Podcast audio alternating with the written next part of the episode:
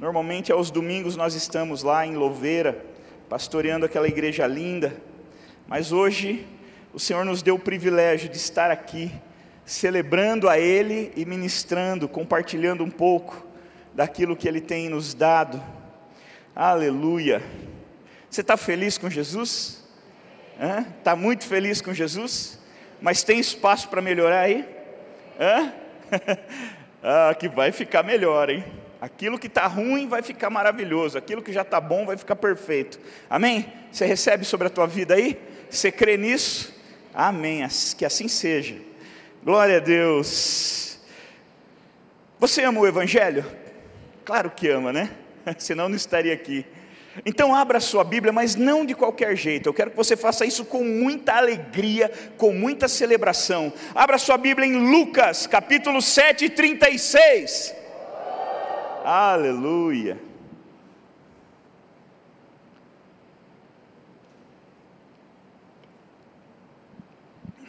Glória a Deus. Eu vou ler na N V I. Então, se vocês puderem projetar na N V I, por favor. É um texto um pouco longo, mas muito abençoador. Diz assim, a partir do verso trinta e seis: Convidado por um dos fariseus para jantar, Jesus foi à casa dele e reclinou-se à mesa. Ao saber que Jesus estava comendo na casa do fariseu, certa mulher daquela cidade, uma mulher pecadora, trouxe um frasco de alabastro com perfume, e se colocou atrás de Jesus. A seus pés, chorando, começou a molhar-lhe os pés com as lágrimas, depois os enxugou com os seus cabelos, beijou-os e ungiu com perfume. Ao ver isso, o fariseu que, havia convid... o que o havia convidado disse a si mesmo: se este homem fosse profeta, saberia quem nele está tocando e que tipo de mulher ela é, uma mulher pecadora. E respondeu-lhe Jesus: Simão, tenho algo a lhe dizer. Dize, mestre, disse ele. Verso quarenta e um: Dois homens deviam a certo credor, um lhe devia quinhentos denários e o outro cinquenta. Nenhum dos dois tinha como lhe pagar. Por isso, perdoou a dívida a ambos. Qual deles o amará mais? Simão respondeu: Suponho que aquele a quem foi perdoada a dívida maior. Você julgou bem, disse Jesus. Em seguida, virou-se para a mulher e disse a Simão: Vê essa mulher? Entrei em sua casa, mas você não me deu água para lavar os pés. Ela, porém, molhou os meus pés com as suas lágrimas e os enxugou com os seus cabelos. Você não me saudou com um beijo, mas essa mulher, desde que entrei aqui, não parou de beijar os meus pés. Você não ungiu a minha cabeça com óleo, mas ela derramou perfume nos meus pés. Portanto, eu lhe digo: os muitos pecados dela lhe foram perdoados, pelo que ela amou muito. Mas aquele a quem pouco foi perdoado, pouco ama. Até aqui por enquanto. Queridos, esse texto, ele, todos os textos são lindos na Bíblia, mas esse em especial, ele é muito marcante, porque ele é um texto que mostra o próprio Senhor Jesus ensinando sobre o amor, usando uma situação que aconteceu ali, um jantar, algo, né, programadinho. De repente aconteceu algo inesperado, e criou-se uma situação, e Jesus, o próprio Jesus, começa a usar aquela situação para ensinar a respeito do amor. E o tema dessa mensagem, para você que tem o bom hábito de anotar, o, o, achar, o, é, acho que eu passei até diferente para vocês, né? É a chave para o amor, aliás, reconhecimento, a chave para o amor. reconhecimento, a chave para o amor. E Jesus fala assim, olha, né, essa mulher entra, começa ali chorar, lavar os pés de Jesus com as suas lágrimas, enxugar com seus cabelos, ungir os pés dele com, com perfume, e o fariseu olhou, achou aquilo muito estranho, e pensou, esse homem não é profeta. Naquele momento o fariseu duvidou que Jesus fosse quem ele dizia que era, e ele disse, porque se ele fosse profeta, saberia quem é essa mulher que o está tocando, e como ele não sabe, porque ele está deixando, então ele não sabe quem ela é, ele deve pensar que é alguma irmã da igreja, mas não é, é pecadora, é uma mulher pecadora, não é uma irmã da igreja, é uma mulher pecadora. E aí então, Jesus, entendendo, conhecendo o coração daquela mulher, daquele, daquele rapaz, daquele fariseu, ele fala, viu, deixa eu te perguntar uma coisa, dois homens deviam para um credor, um devia cinquenta, o outro quinhentos denários, e o credor, sabendo que nenhum dos dois podia pagar, os quinhentos denários eram, eram impagáveis, para, que, para, o, para o que devia, e os cinquenta denários também eram impagáveis, eles não tinham como pagar. Então Jesus disse, aquele credor perdoou os dois, quem o amou mais, na sua opinião? E ele diz, olha, eu acho que foi o que devia mais. É verdade, você acertou, porque o que devia mais, também foi mais perdoado, foi perdoado de uma dívida maior.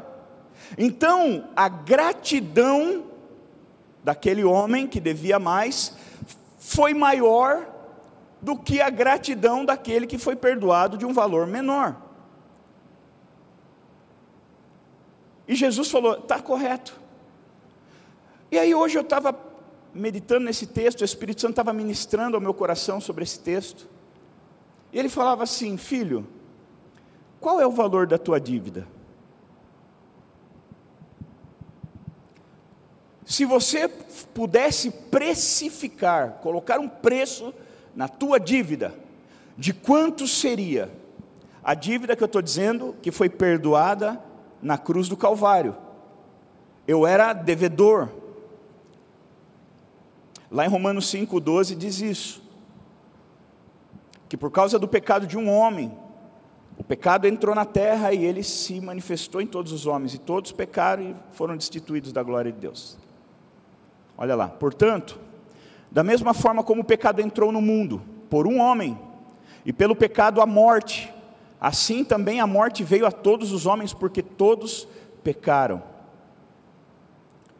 Então a gente estava morto, eu estava morto, e não era necessariamente por causa dos pecados que eu cometia, era pelos pecados do qual eu, eu era, fui gerado, eu fui gerado, eu sou fruto do pecado, eu nasci em pecado, eu sou consequência do pecado, e eu estava morto, diz a Bíblia, e um dia Jesus manifestou a sua graça. Ele, eu, eu tive contato com a graça de Jesus, eu aceitei a Jesus, minha vida foi transformada e minha dívida foi paga. E hoje eu vou entrar no céu não porque eu sou bom, não, é apesar de eu ser mau, eu vou entrar no céu, porque o bom, o bom Jesus, o Senhor e Salvador da minha vida, tomou o meu lugar, morreu na cruz no meu lugar, conquistou de volta, me remiu, me comprou de volta. E hoje, pela, pela, pela fé em Jesus, eu tenho um novo e vivo caminho. Hoje eu tenho liberdade, eu posso entrar. Se eu morrer agora, se eu tropeçar, cair de cabeça aqui e morrer, só alegria. Eu estou salvo, eu estou no céu. Sabe por quê? Porque a minha dívida está paga. A minha, o boleto foi rasgado. A, o, o, o escrito de dívida que havia contra mim, foi rasgado, foi pregado na cruz do Calvário, não existe mais. Não há mais condenação para os que estão em Cristo Jesus. Tem alguém em Cristo Jesus aqui? Alegre-se nisso. Essa palavra é para você, é uma verdade para a tua vida, para a minha vida. Não há mais condenação para os que estão em Cristo Jesus, enquanto estiverem em Cristo Jesus. Estar em Cristo Jesus nos garante esse lugar. Estar em Cristo Jesus não é estar dentro de uma igreja. É um lugar onde eu entro em Deus. É, vai muito além. Eu venho para a igreja só para que cada dia mais eu seja alimentado de Cristo Jesus. E eu possa estar cada vez mais firmado nessa fé que me salva. Agora pensa, se você pudesse precificar a tua dívida, de quanto seria? Quando Jesus te encontrou, você estava perdido. Qual era a tua dívida? A tua dívida herdada de Adão e a tua dívida mesmo dos pecados que você cometeu. De quanto era? Tenta pôr um preço. Tenta transformar em reais. Sua dívida era grande ou era pequena? A sua dívida era impagável. A sua dívida era impagável, a minha dívida era impagável. Nós nunca conseguiríamos pagar, não havia nada que nós fizéssemos. Se nós juntássemos todos os cordeiros do mundo e, e, e, e matássemos ele em holocausto ao Senhor, ainda assim não, não seria o suficiente. Por isso que Deus providenciou, por isso que o Pai proveu para si o cordeiro, porque não havia o suficiente para lavar, remir os nossos pecados. A nossa dívida era impagável, impagável. E olha que notícia legal que Jesus nos deu aqui. Ele disse assim: olha, quem muito é perdoado, muito ama.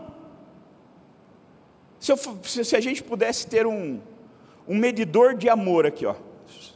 Eu passasse um scanner aqui para medir o amor de cada um de nós. Vamos lá, vamos lá, Sidão. Quanto que você ama Jesus? Vamos lá, tio Gui. Quanto é que vocês amam Jesus? Né? De zero a cem, quanto é que daria? A gente não tem. Como é que a gente faz para saber? Você ama Jesus muito? Você ama Jesus pouco? Será que você ama Jesus mais do que o irmão que está do teu lado? Olha para ele, para ela assim e fala assim: eu acho que eu amo. Será? Como é que faz para medir o amor? Jesus disse, sabe quem ama mais? Quem foi mais perdoado. E daqui quem mais foi? Quem foi mais perdoado? Quem será que é o mais pecador de nós? Aleluia. Ah, Alexandre? Não, né? Quem será que é o maior pecador entre nós? Porque o maior pecador foi mais perdoado. E sabe o que é legal, queridos? Não importa, tanto o que devia cinquenta, como o que devia quinhentos, foi perdoado igual. Porque as duas dívidas eram, eram impagáveis. Talvez o que devia quinhentos podia pagar cinquenta, mas o que devia cinquenta não podia pagar cinquenta. Por isso estava devendo. Ambas as dívidas eram impagáveis. Aqui, quem peca mais, quem peca menos, eu não sei. Eu sei quem, talvez a gente, a gente descubra, ou a gente consiga saber quem ama mais, não quem peca mais. Porque antes de você pecar, você já tinha pecado o suficiente para ir para o inferno, passar a eternidade lá. Não foram os pecados que você cometeram que iam te levar para o inferno.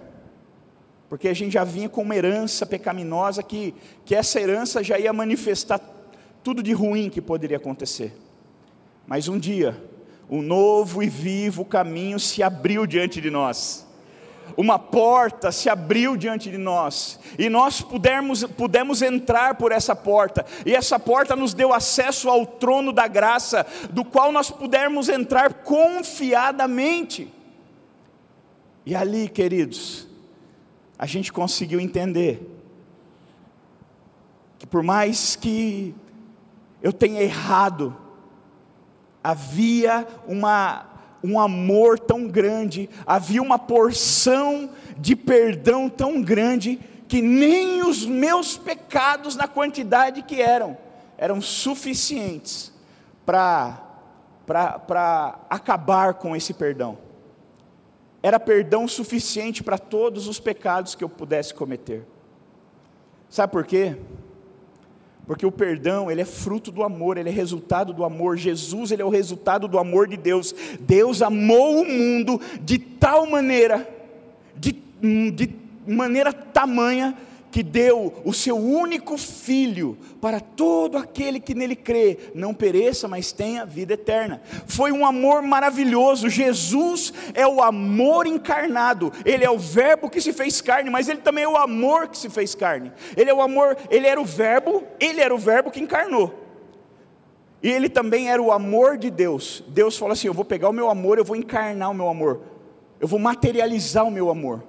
E Deus materializou o amor, saiu Jesus, aleluia. Ele era o amor de Deus materializado, ele era o amor prático, porque até então só havia o amor teórico, mas Jesus era o amor prático, andando no meio das pessoas, perdoando pecados. Jesus era, andava no meio das pessoas, curando os enfermos, ressuscitando os mortos, libertando os cativos. Isso é demais, queridos. Então a gente não precisa saber o tamanho do nosso pecado, mas a gente precisa saber o tamanho do nosso amor.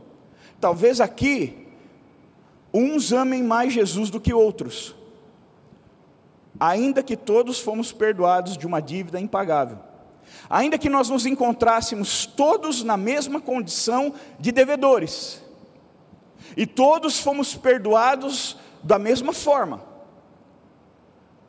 porque Jesus não usou dez por cento de perdão com um e trinta por cento de perdão com o outro, ele usou cem por cento de perdão com todos. Todos fomos cem por cento perdoados pelo, pela obra da cruz, fomos lavados e remidos pela obra da cruz, cem por cento, não noventa por cento, não noventa e cinco por cento, cem por cento, então todos recebemos o mesmo nível de perdão. É verdade que talvez alguns de nós pecaram mais quando estavam fora de Cristo, alguns de nós cometeram pecados mais grotescos, mais, mais sérios, e outros pecados menos sérios, que mereciam uma punição menor. A gente sempre fala, pecado é pecado, e é verdade, mas existem pecados que são criminosos, que precisam, que, que merecem uma punição maior, e existem pecados que, que não são criminosos, então merece uma punição menor, mas é tudo pecado, tudo leva para o inferno, tudo afasta o homem de Deus. Apesar disso, eu e você fomos igualmente perdoados. Porém, eu não acho, não sei a tua opinião, mas eu não acho que todos nós amamos Jesus em medida igual. Eu acredito que aqui entre nós há pessoas que amam mais Jesus e há pessoas que amam menos Jesus. Isso digo eu e não o Senhor, é uma opinião minha. Eu acredito que tem pessoas aqui que amam Jesus numa porção maior, numa empolgação maior, num empenho maior, e existem pessoas que, apesar de terem sido perdoados todos por igual, o amor não é igual. E o que determina? O nível, a quantidade, a intensidade do meu amor por Jesus. Ele explicou aqui. Ele disse, só que é interessante, né? Queria fazer uma dinâmica com você. Vamos, vamos, vamos, vamos montar um cenário. Esse cenário desse jantar. Então imagine você.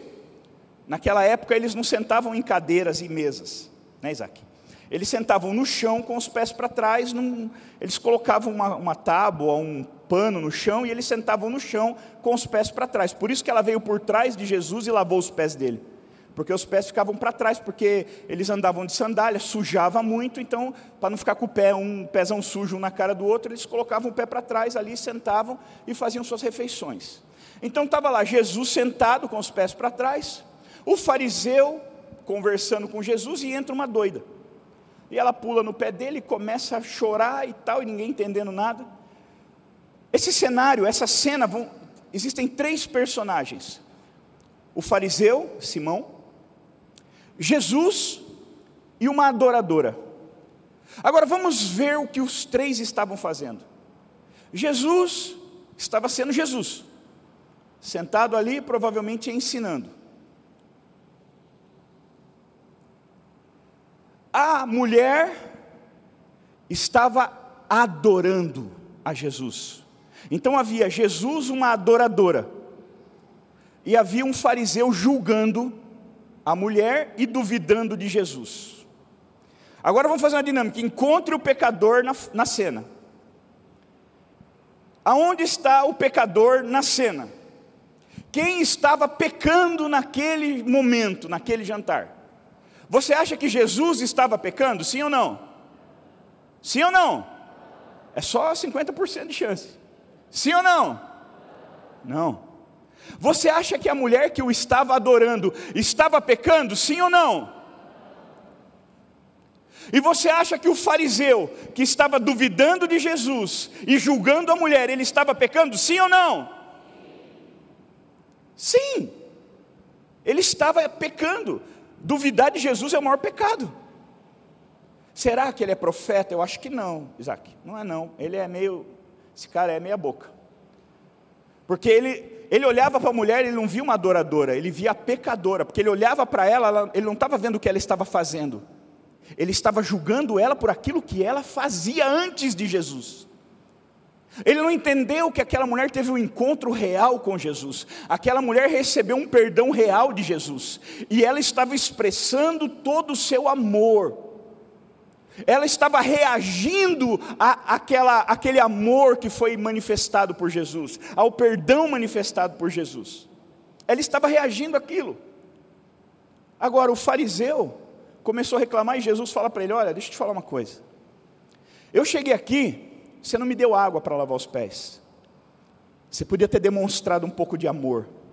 Você podia ter me amado, cara. Você podia ter oferecido água para eu lavar meus pés e sentar com o pezinho limpinho aqui.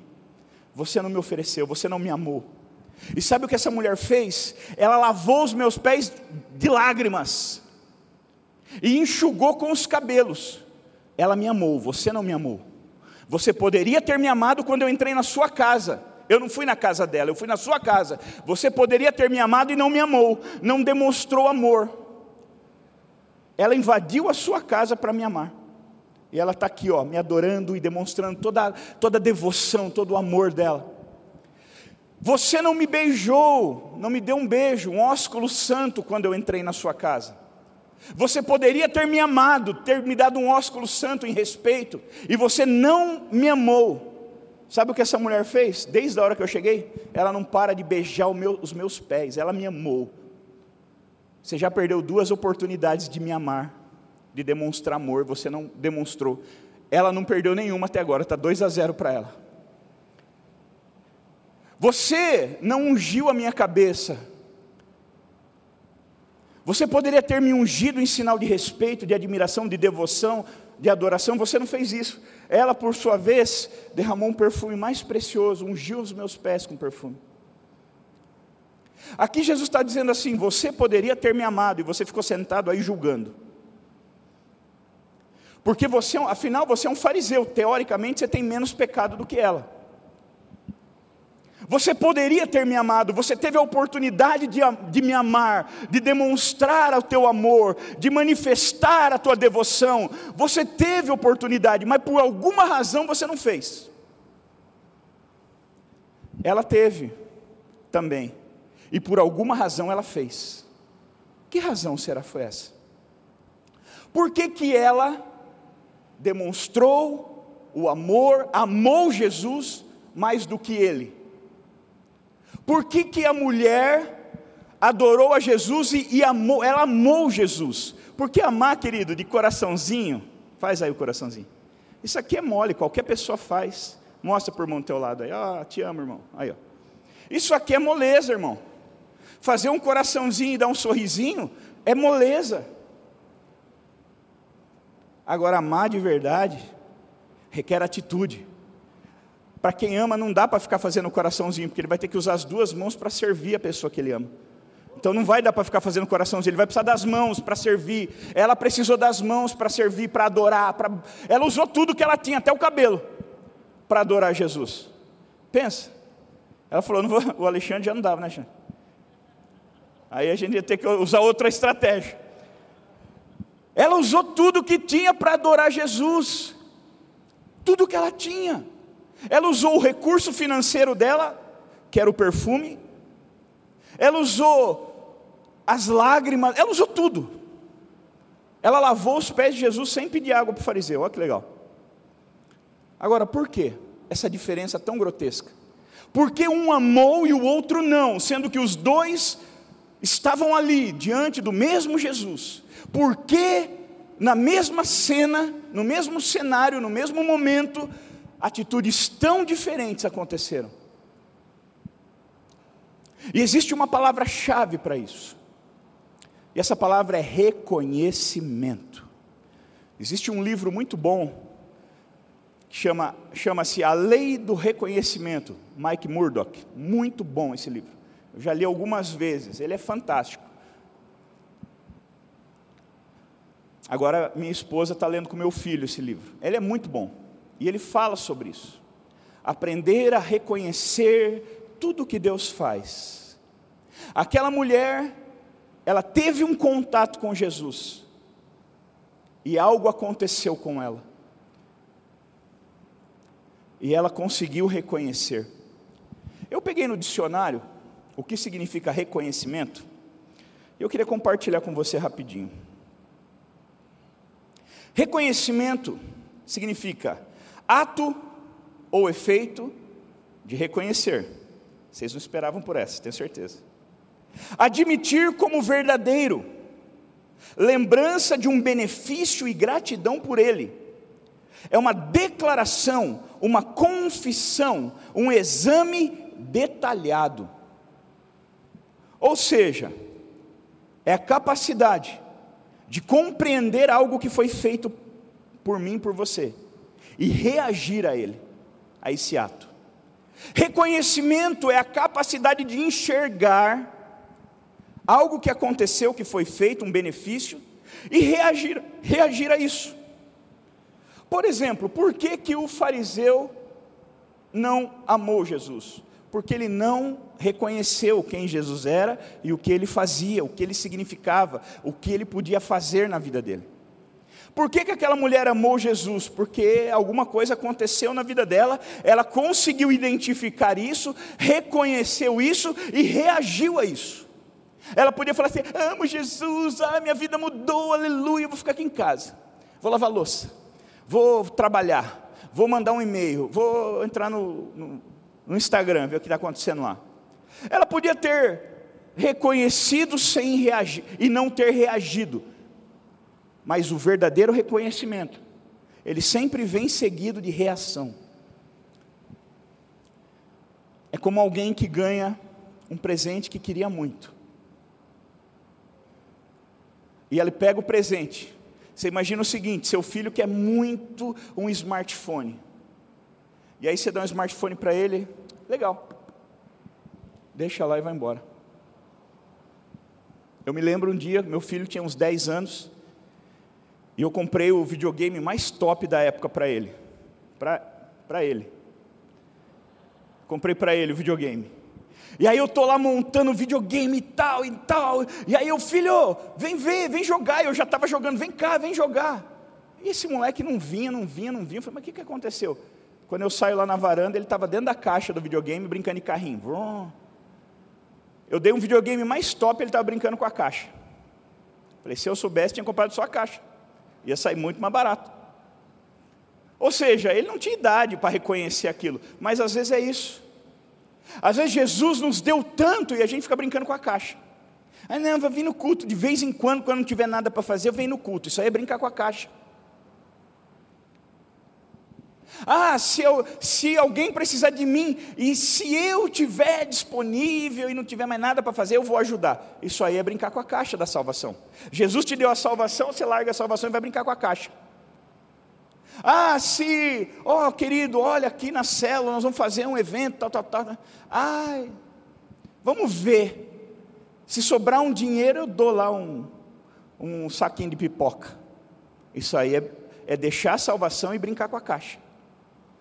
Porque quem reconhece a salvação, a importância da salvação, reage a isso. Aquela mulher, ela dedicou a vida dela, ela usou tudo que ela tinha para amar Jesus.